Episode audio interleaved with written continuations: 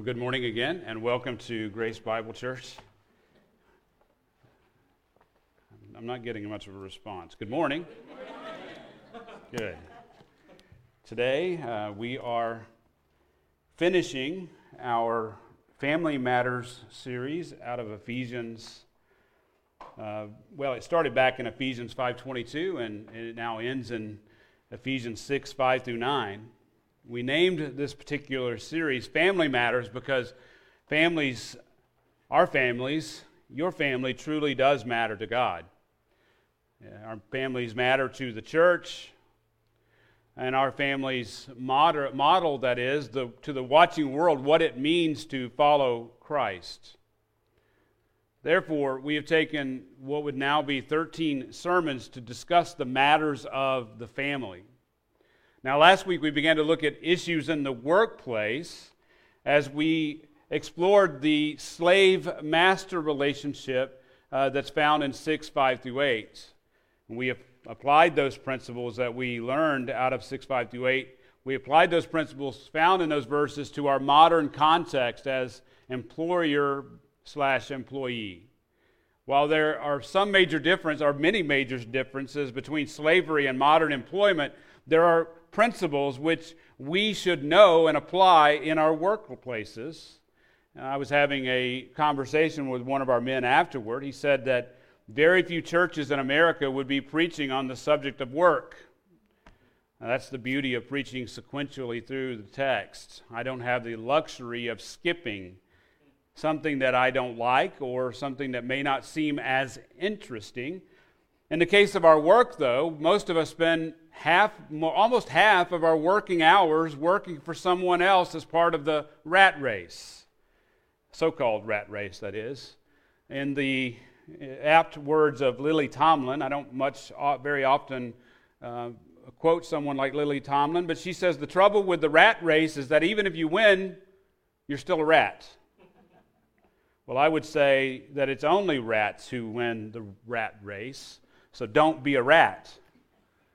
All jokes aside, much of our Christian walk is lived out in the context of the workplace. Frankly, we spend so much time and energy doing our work that we tend to make it our main purpose in life, do we not?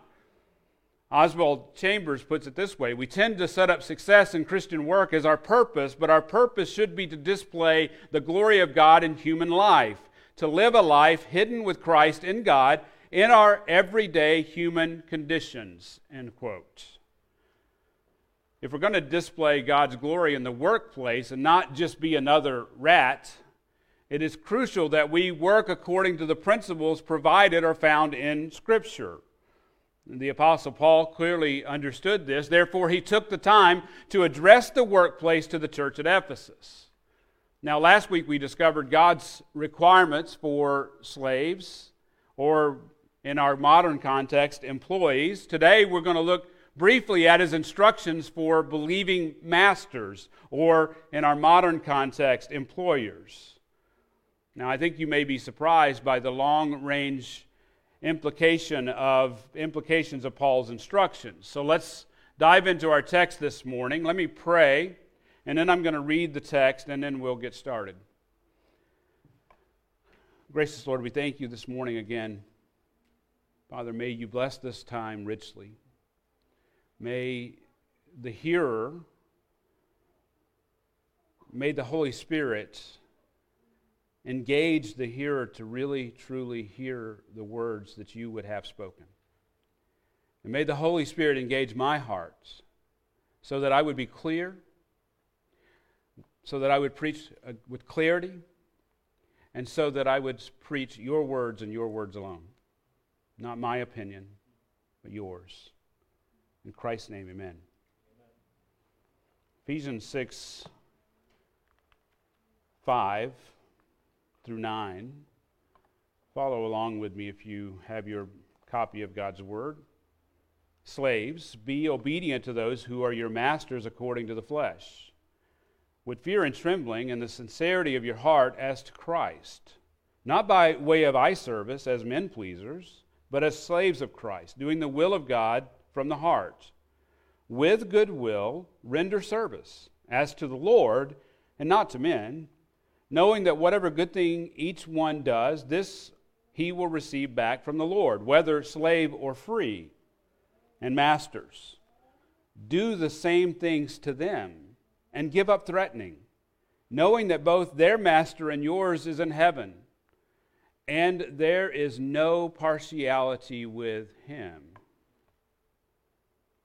In, the seven, in 17th century London, Henry White, a minister, was awakened in the middle of the night, urgently implored by a woman at the door to come and see her husband, who she said was dying.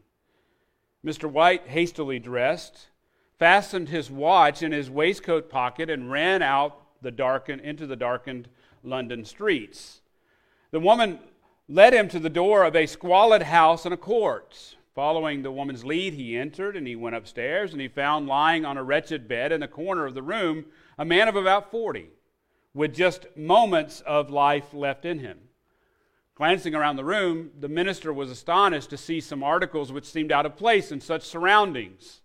On a table stood a valuable silver dish, and expensive clothes of the latest fashion were strewn, strewn around the room in large piles. Were, there were even small frame pictures of other families. And with a glance around the room, the minister surmised he he realized that the man was actually a lifelong thief. At that moment, Mr. White, the minister, was only concerned with the man's eternal soul, so he bent over the bed to talk to the man and offered to pray for him. As he spoke to the man, he saw a sudden gleam in his eyes and realized that they were fixed on the watch chain. This minister prayed as his wife stood near, sobbing her heart out. When he finished, he found the man was stone cold dead. Well, he wasn't cold yet, but he was stone dead. Rising from his knees, he discovered that the man's dead fingers were gripped around the watch chain. Even as the man was dying, the sight of a gold watch chain overcame the man. As the minister was praying for God or to God to forgive this man's sins, the dying thief was trying to lift his watch from him. Friends, that is the nature of sin. Unredeemed men are hopelessly enslaved to their sin. Whether they are a thief or a fornicator or a liar or all of the above, they are slaves to sin. Prior to conversion, even Christians, you and I, if you are converted, were enslaved to sin. Sin, we were sons of disobedience. The Apostle Paul captures this truth in Ephesians 2 1 through 3 by saying, You were dead in your trespasses and sins, in which you formerly walked according to the course of this world, according to the prince of the power of the air, of the spirit that is now working in the sons of disobedience. But he goes on to say, Among them, we too are all formerly, we all formerly lived according to, lived in the lust of our flesh indulging the desires of the flesh and of the mind, and were by nature children of wrath, even as the rest. Now, here's the point it doesn't matter what you are in this life. This truth applies to all. You could be a president or a king and still be a slave, a slave to sin. In, in, in, our time, you could be a CEO with hundreds or even thousands under you and still be a slave to sin. In Paul's day, you could be a master of many slaves and yet still be a slave yourself. Uh, that truth is, the, the, truth is, that is, the truth is, is that we're all equal before the throne of God. God does not judge you. God will not judge you by your outward appearance or by your worldly status. He does, he does not judge the president or the king or the CEO or the slave master. He doesn't judge according to a different standard. No, you see, God's standard, the standard of God's law, doesn't change. Therefore, he doesn't judge the slave or the master differently than he judges the slave. Romans 3:23 for all have sinned and fall short of the glory of God. Friends, know this. Each one of you and myself, each one of us will stand in judgment before the Lord. Those who are not in Christ will be judged according to their deeds, and their deeds will be found wanting. According to Revelation 20, verse 15, those not in Christ will be thrown into the lake of fire. It's a difficult truth, even for the Christian who knows that he's going to stand before the throne of God and, and God is going to see him in Christ. It's a difficult truth to know that there are those who will stand before our Lord and will be found wanting. Their name will not be found in the book of life, and they'll be thrown in the lake of fire. But the fact that you're going to stand before the Lord is true no matter who you are in this life, slave and master alike. But if you're in Christ, you will be with him forever, slave and master alike. Now, you must understand this truth as we approach our text today. As I said earlier, we last week we studied Ephesians 6 through 8, where Paul gave instructions for the slaves. He said in he said in Romans 6, 6 5, he says, Slaves, be obedient to those who are your masters according to the flesh. See, in that passage, we learned that slaves in Paul's time were to be subject to their earthly masters. When Christ, when Christians are born again, God sets them free from their sin. They become then a slave to Christ. But here's the thing He doesn't always set us free from our present circumstances. Matter of fact, most of the time He doesn't. Oswald Chambers says, the aim of the vigorous saint is to achieve realization of Jesus Christ in every set of circumstances. So, no matter what your situation is, to find, to find Christ in those situations and how He's working through them to make you more like Him. You see, slaves in Paul's day that remain a slave to their earthly master may remain a slave to their earthly master for the rest of their lives. Now, that's not to say that the Bible condones slavery, nor does it condone the maltreatment of slaves. Truly, over the church age, God has used, God, God has used godly men to abolish legal slavery and the slave trade, especially in our Western world. As I mentioned last week, he used men such as William Wilberforce. It, it, it, according to uh, J.I. Packer, or actually, let me just say this before I give you the quote. My fear is that in a woke world, in a woke world, that is fighting over the meaning of history that we forget the men and women that God has used to fight the evils of slavery and racism. Even though these words do not come in the context of our current woke movement, J.I. Packer voices the same concern. Listen to this.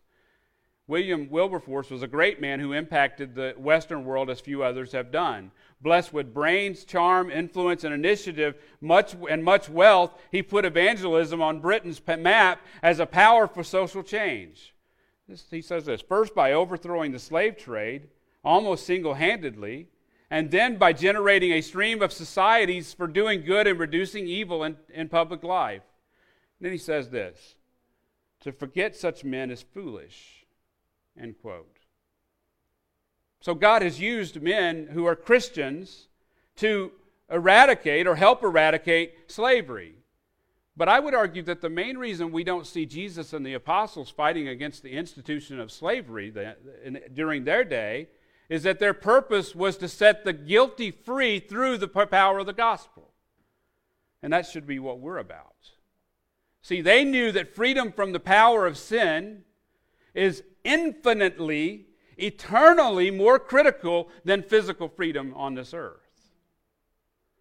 Here in Ephesians, Paul is far more concerned that slaves be given the strength to handle their present circumstances and to obey their masters in the power of the Holy Spirit. Paul says they are to obey in reverent fear by recognizing that they are slaves of a heavenly master. They are to obey, they are not to obey, that is, begrudgingly, but in the sincerity of their hearts. As such, they're not to be double minded by obeying their earthly master in action only. But they're, on the other side of the coin, not to be man pleasers who only obey their master when it makes them look good or when they know their master is looking. Ultimately, slaves are to be subject to their earthly masters because they are slaves to a heavenly master that is their heavenly master. With this knowledge, they are to do the will of the Father as they work, as they work in an everyday job. To do that, then, they need to understand His will. Understanding His will establishes an eternal outlook so that the believer sees everything, including His work, through an eternal lens. You see, when we filter everything through an eternal lens, our attitudes about life and about work changes. Changes uh, to match God's will for us. Now, I would argue that this occurs when we're being filled with the Spirit, just as Paul had exhorted the Ephesians in Ephesians 5:18. He says, he says, "Do not be drunk with wine, for that is dissipation, but be filled with the Spirit." Now, when we're filled with the Spirit, our perspective changes. Our, our perspective changes. It changes from what? From an earthly perspective to a heavenly perspective. And when this occurs, we're able to then render service with goodwill no matter the situation, no matter the circumstances. We have goodwill toward our earthly masters because we realize the heavenly rewards. We trust that the promise in James 1:12, blessed is a man who perseveres under trial. For once he's been approved, he will receive the crown of life which the Lord has promised to those who love him. You see, when you're in a difficult situation in your job, and you that God has put you in, you, you persevere under that trial. For once you've persevered, you, you, once you come to the end of your life, you've been promised a, a, a crown of life. You, when you complete the race, you get this wreath that says that you are, you, you are in the Lord. Now, in 6 9, in Ephesians 6 9, Paul shifts his focus from believing slaves to believing masters. Now, in this verse, Paul gives three instructions to believing masters, which we will apply to employers.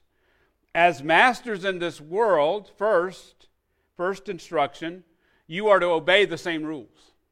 You are to obey the same rules. Look at your text in Ephesians 6 9. Paul writes, And masters, do the same things to them now, last week we carefully studied and defined the Roman system of slavery. We saw that masters, those who were in charge over slaves, wielded a huge amount of power over them. The, the Roman government in Paul's day gave them much latitude to treat their slaves as they saw fit. Slaves had almost no, if, if they had any legal recourse against their masters.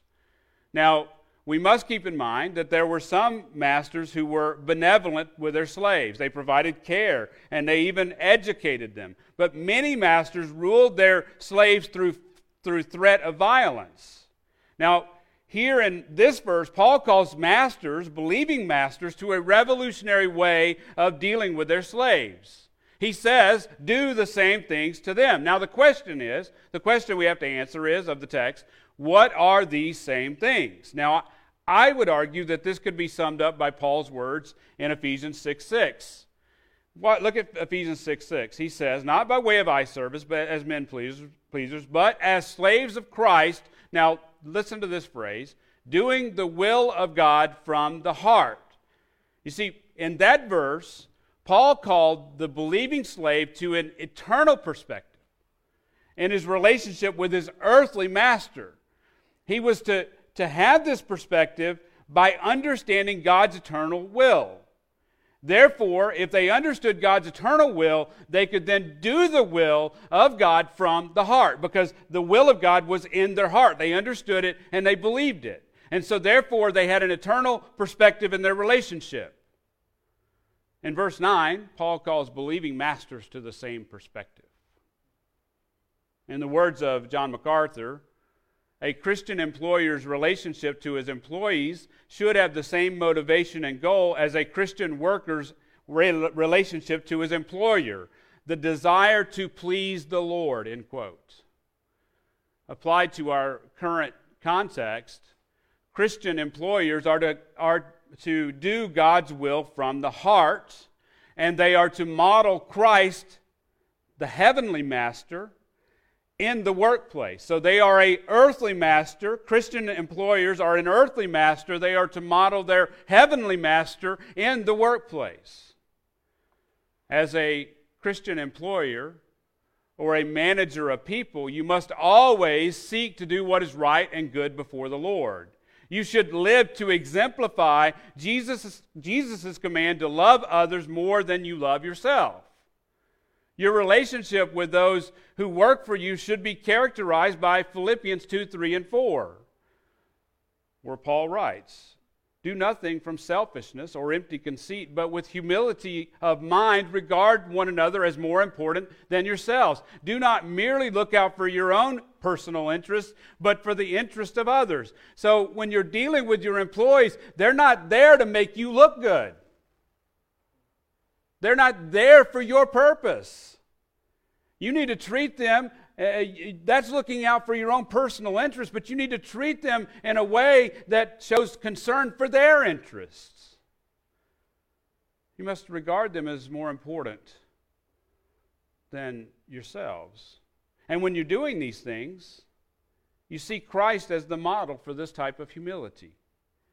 As a humble employer, as a humble earthly master, you uh, ought to make it your aim to be pleasing to the Lord. You should never do anything. It should never be said of any Christian employer that they are abusive toward their employees. Never. you should recognize that any authority, let me say this very clearly any authority that you have, any authority that any of us have on earth, who does it come from? It comes from God, it comes from the Lord. If you have any authority on earth, it is derived from God. He has given you that authority, and you need to see it that way. You should understand that you answer to the same master as your employees. You should humbly serve Christ in your job and never do anything to dishonor him. Let's look at the second instruction to the masters. As masters, you are to obediently cease ruling with fear you are to obediently cease ruling with fear. Look at your text in 6 9 again. Paul writes, Do the same things to them and give up threatening. Uh, the verb translated give up means to cease, desist, stop. The word threatening is the same root word that Luke used in Acts 9 1 to describe Saul or Paul, his, describe his threats against the brethren in, in Acts 9 1. Now Saul, breathing threats and murder against the disciples of the Lord, went to the high priest. So, so in that verse, Luke says that Paul was breathing murderous threats against the disciples of the Lord. That's the, that's the point that we're seeing here with the masters. Paul is saying, stop doing that. You know, earlier in the sermon, we, we, I said that the masters in the Roman system of slavery regularly used fear to intimidate their slaves. They intimidated, intimidated them to get them to obey and be productive. The slaves had no recourse. Slaves in the Roman system of slavery were regularly beaten as a reminder of their low status and the fact that they had no honor. But Paul is specifically telling believing masters to stop using threats and fear in that fashion. Ultimately, you can put it this way they are not to encourage the fear of man in, in their slaves. See, I mean, the, the, the slaves, he tells the slaves, don't fear man, but fear God, right? He's telling this, the, the masters the same thing, but he's also saying, don't encourage fear, unless, uh, other than the reverent fear. If they were, to, they were to foster the reverent fear of the Lord, especially with their believing slaves. Now, as I said earlier, Paul is effectively calling believing masters to a revolutionary way of treating their slaves. Think about that. I mean, if the, if the system is to rule by fear, and Paul says stop doing that, I mean, he's taking, he's taking a, the one leg out of a three legged stool. Or it really isn't. In the words of, a, of, of one commentator, slaves were never in, the, in a position to, to predict when the wrath of an owner would descend upon them and their lives. They were conditioned by this perennial fear of physical abuse and maltreatment.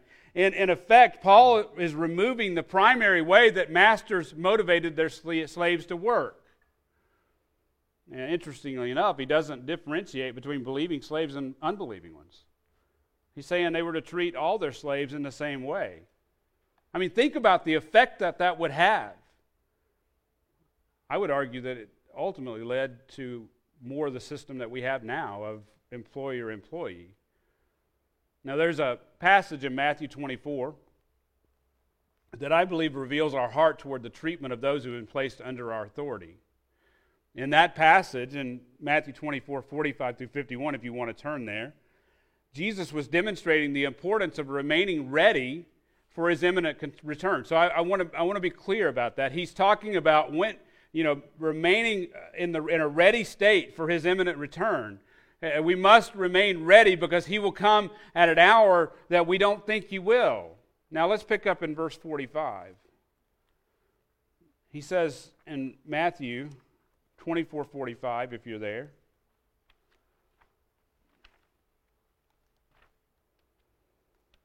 He says, Who then is the who then is the faithful and sensible slave whom his master put in charge of his household to give them their food at the proper time? Blessed is that slave whom his master finds so doing when he comes. So he's saying he's put giving him this responsibility, and the one who does so is blessed. Truly I say to you that he will put him in charge of all of his possessions. But if that evil slave says in his heart, My master is not coming for a long time. Now notice, notice that it's the that it's the master who has given this slave authority. Notice the parallel. You've been given authority. But if this slave says in his heart, My master is not coming for a long time, and begins to beat his fellow slaves and eat and drink with drunkards, the master of that slave will come on a day when he does not expect him, and an hour he does not know, and will cut him in pieces and assign him a place with the hypocrites. And that place there will be weeping and gnashing of teeth. Now, beloved, I believe this, this parable graphically demonstrates that our Lord will hold us accountable for how we treat others, especially those in our charge. If you've been given authority over people, over others, others, by the way, made in the image of God, you need to take that responsibility seriously. You must know that He is, and He alone is the righteous judge who will by no means leave the guilty unpunished. It's Exodus 34. Don't be the guilty one, but who Christ will judge when he returns.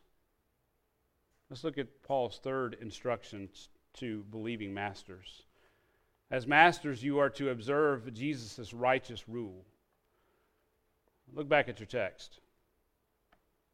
It says, Masters do the same things to them and give up threatening, knowing, knowing that both their master and yours is in heaven.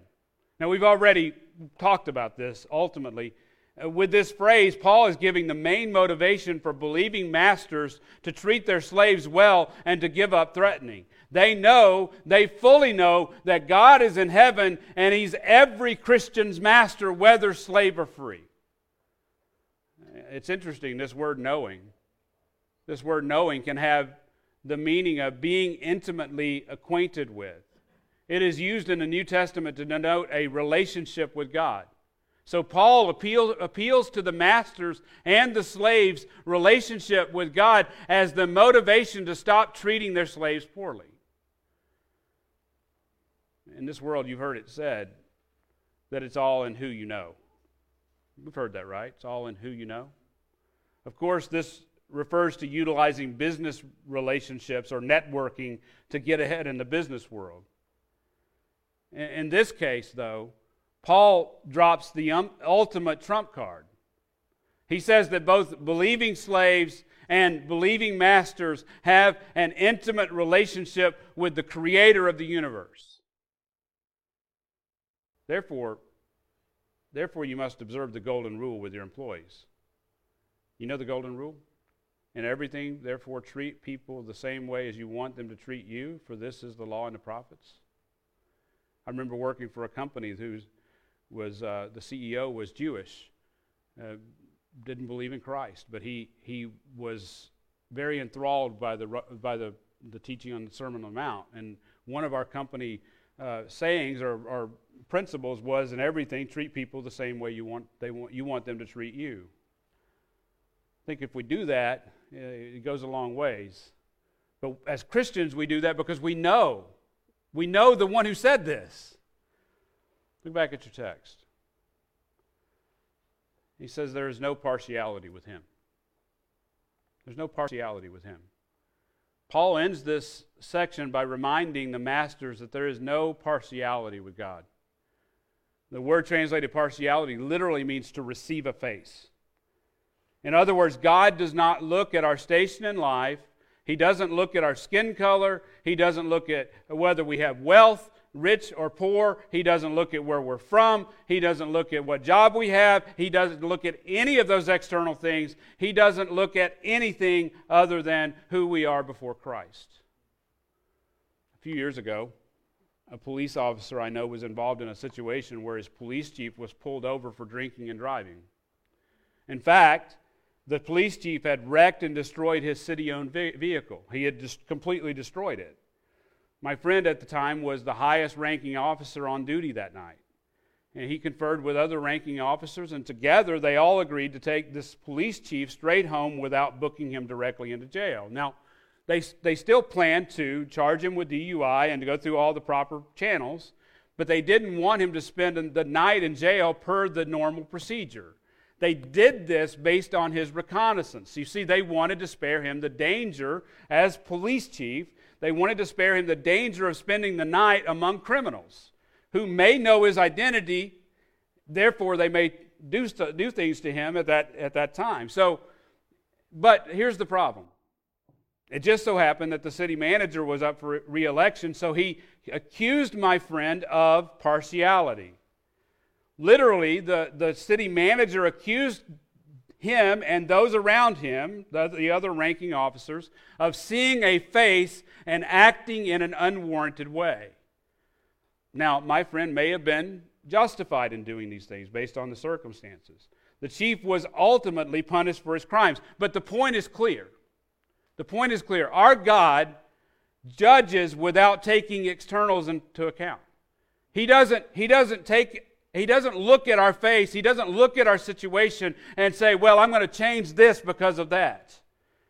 No, you can expect His judgment to be a righteous judgment and to be without partiality. This truth is well attested throughout Scripture. Moses said the following about God in Deuteronomy 10:17. He says, "For the Lord your God is the God of gods and the Lord of lords, the great, the mighty, and the awesome God, who does not show partiality or take or nor take a bribe." End quote. Well, that's that's I'm quoting scripture.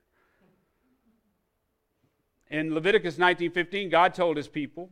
So so we already know from Deuteronomy that God is not partial in Leviticus 19:15, God told his people, "You shall do no injustice in judgment. You shall not be partial to the poor, nor defer to the great, but you are to judge your neighbor fairly." So there we have basically because of the character of God that he is not partial, he expects us to deal impartially. This prohibition fits with God's character, does it not?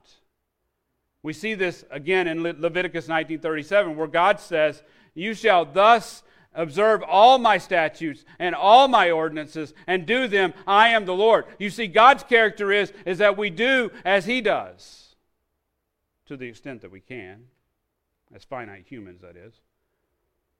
In the New Testament, in Romans 2.11, Paul says simply, For there is no partiality with God. He judges each man equally, whether Jew or Gentile, slave or free. He shows no partiality in his judgment, and he expects us to show no partiality in how we deal with others.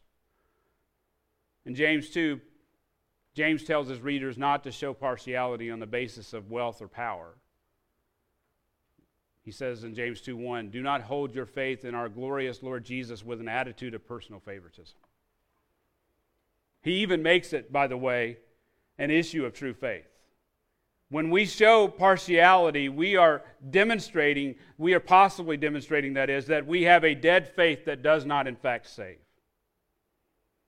In the case of these masters at, at Ephesus, if they insi- insist on treating their slaves with contempt, if they insist on uh, judging or, or motivating them, that is, with fear, they're practically saying they don't believe that God will righteously judge them.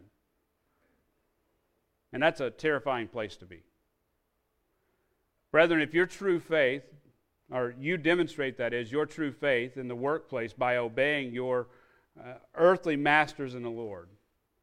If you are a boss, if you are a supervisor, if you are a manager over others, you demonstrate your true faith by not lording over them or threatening them in any way. The only way we can give the only way we can give ourselves to this type of life if we give our, is if we give ourselves to Christ and his wisdom. Now, I commend you to give yourselves to Christ and to live according to his wisdom. James 3:17 says says this, but the wisdom from above is first pure, then peaceable, gentle, reasonable, full of mercy, good fruits, unwavering, without hypocrisy. If, if we live according to wisdom, that wisdom, the wisdom from above, in our homes, in our workplaces, and in our church, we will have peace and righteousness in, in those contexts. You may recall that in Ephesians 5:15 the apostle Paul told the church at Ephesus to be careful how you walk, not as unwise men, but as wise. In Ephesians 5:16 he goes on to say, making the most of your time because the days are evil. You see, Paul understood that the church at Ephesus lived and worked in a world that is currently controlled by the forces of darkness. And oh, by the way, uh, Christian brother and sister, you live and you work in a world that is controlled by the forces of darkness. He recognized, that is, Paul recognized the spiritual battle being ra- waged around us even though we can't see it. In Ephesians chapter 1, he reminded the church of their glorious salvation planned by the Father before the, the foundation of the world. In chapters 1, 13, and 14, he encouraged them that they had been sealed by the Holy Spirit of promise. In that same chapter, in verses 15 through 21, Paul essentially prays that the Ephesian church would recognize uh, those things that they cannot see he prayed that they would understand the mighty power of God that raised Christ from the dead and seated him, him at his right hand in the heavenly places. See, Paul wanted the church to see with eyes of faith that the same power that raised Christ from the dead was working through the church. And that same power in Ephesians 1:21 is far above all rule and authority and power and dominion and every name that is named not only in this age but also in the age to come. In chapter 2, we saw it earlier. He reminded them that they were formerly dead in their trespasses and sins. Excuse me. Prior to Christ, they were firmly entrenched in the world. They were living in the lust of their flesh. They were adulterers. They were fornicators. They were liars. And they were much more. According to Paul, they were children of wrath. Then he repeated a, a grand truth that those who were in Christ have been raised up and seated with him in the heavenly places. They have been taken from below and placed in the heavenlies in Christ Jesus. They have been taken from the dominion of the demonic forces and placed on the throne in Christ. Now I want you to see something Ephesians 2 6 and 7. And he raised us up with him and seated us with him in the heavenly places in Christ Jesus so that in the ages to come he might show the surpassing riches of his grace and kindness toward us in Christ Jesus. In other words, we have been, we have been saved as a demonstration of his grace to the angelic realm. He says something very similar in Ephesians 3:10. He says, so that the manifold wisdom of God might be made known through the church to the rulers and the authorities in the heavenly places. According to those verses, God's multifaceted wisdom is now being made known through the church to the angelic realm. And I would argue that this includes God's holy angels along with the demonic world. Brothers and sisters, God has put us on display to make known His wisdom. Wisdom from above, not from below. Again, we see a familiar theme here. There is a vast spiritual reality that we cannot physically see. Even though we cannot physically see this world, this spiritual world, it is clearly a reality. And if you're in tune, if you're in tune with this reality, then you see the results around you. the demonic forces wreak havoc on this world. You see the result in broken lives and families. You see it in women who refuse God's plan for marriage. You see it in men who will not commit to love and cherish one woman. You see it in children who are completely out of control and will not obey their parents. You see it in men who father multiple children with multiple women, yet refuse to be any part of their lives. We see that spiritual havoc being played out in weak and ineffective churches led by weak men and strong women. In those churches, the men are effeminate and the women are masculine. In our modern context, we see this in liberal churches. We've seen this for many years. More recently, we're seeing it in churches and in denominations that we thought were strong. They're bowing down to the current culture by refusing or confusing what God's word says about gender, what God's word says about gender roles, what God's word says about sexual immorality, and on and on and on. Church, all these things are a result of living according to the wisdom of this age. Paul, oh, John, James, that is, calls it wisdom from below which I'm going to tie this together. He describes it as earthly, unspiritual, and demonic. Again, you see that theme of, of the spiritual world that we can't see. Now, let me tie this all together and relate it back to what we've learned in our Family Matters series. You may recall that I started this series by pleading with you, if you were here, to recognize what this culture is doing to our families. I also explained how critical our families are to the church you see, strong families make up strong churches which flourish and are a light to this lost world. Weak and ineffectual families lead to weak and ineffectual churches which wither and die. And oh, by the way, weak and ineffectual families come from men who are weak and ineffectual. We saw in Ephesians 3:10 that God then is revealing his manifold wisdom through the church. In 5:15 Paul called the church at Ephesus to be wise in their walk. Beloved, the things we have learned are wisdom from above. The things that we've seen in this Family Matters series are wisdom from above. You see, wisdom from below says to you women, you shouldn't submit to any man. He's not worthy of it. Wisdom from above tells you, lovingly submit to your own husbands as to the Lord. Wisdom below, from below says to you men, you men, women are only meant for our sexual gratification just to get them in bed.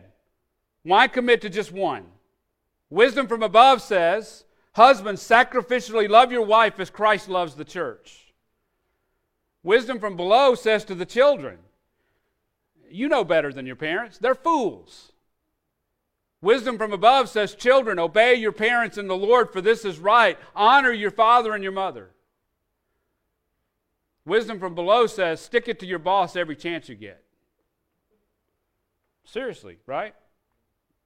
Wisdom from above says, Obey your earthly masters as, as unto the Lord. Wisdom from below says, our, uh, My employees won't perform unless I prod them like cattle. Wisdom from above says, Always remember your employees are made in the image of God. Church, this is the point. Wisdom from below leads to the destruction of family it, it will lead to the destruction of your family. Wisdom from above will lead to a family which flourishes before the Lord. And flourishing families, men and women, flourishing families lead to flourishing churches. Flourishing churches are a demonstration of the manifold witness of God or wisdom of God. Do you see the connection? As we live out our lives before the Lord, we are a demonstration of the manifold wisdom of God. As we live out wisdom from above and not wisdom from below, as we are countercultural and say, You guys don't know what you're talking about. I'm going to live, as for me and my house, I'm, we're going to serve the Lord. If we do that, we are a, a witness of the manifold wisdom of God.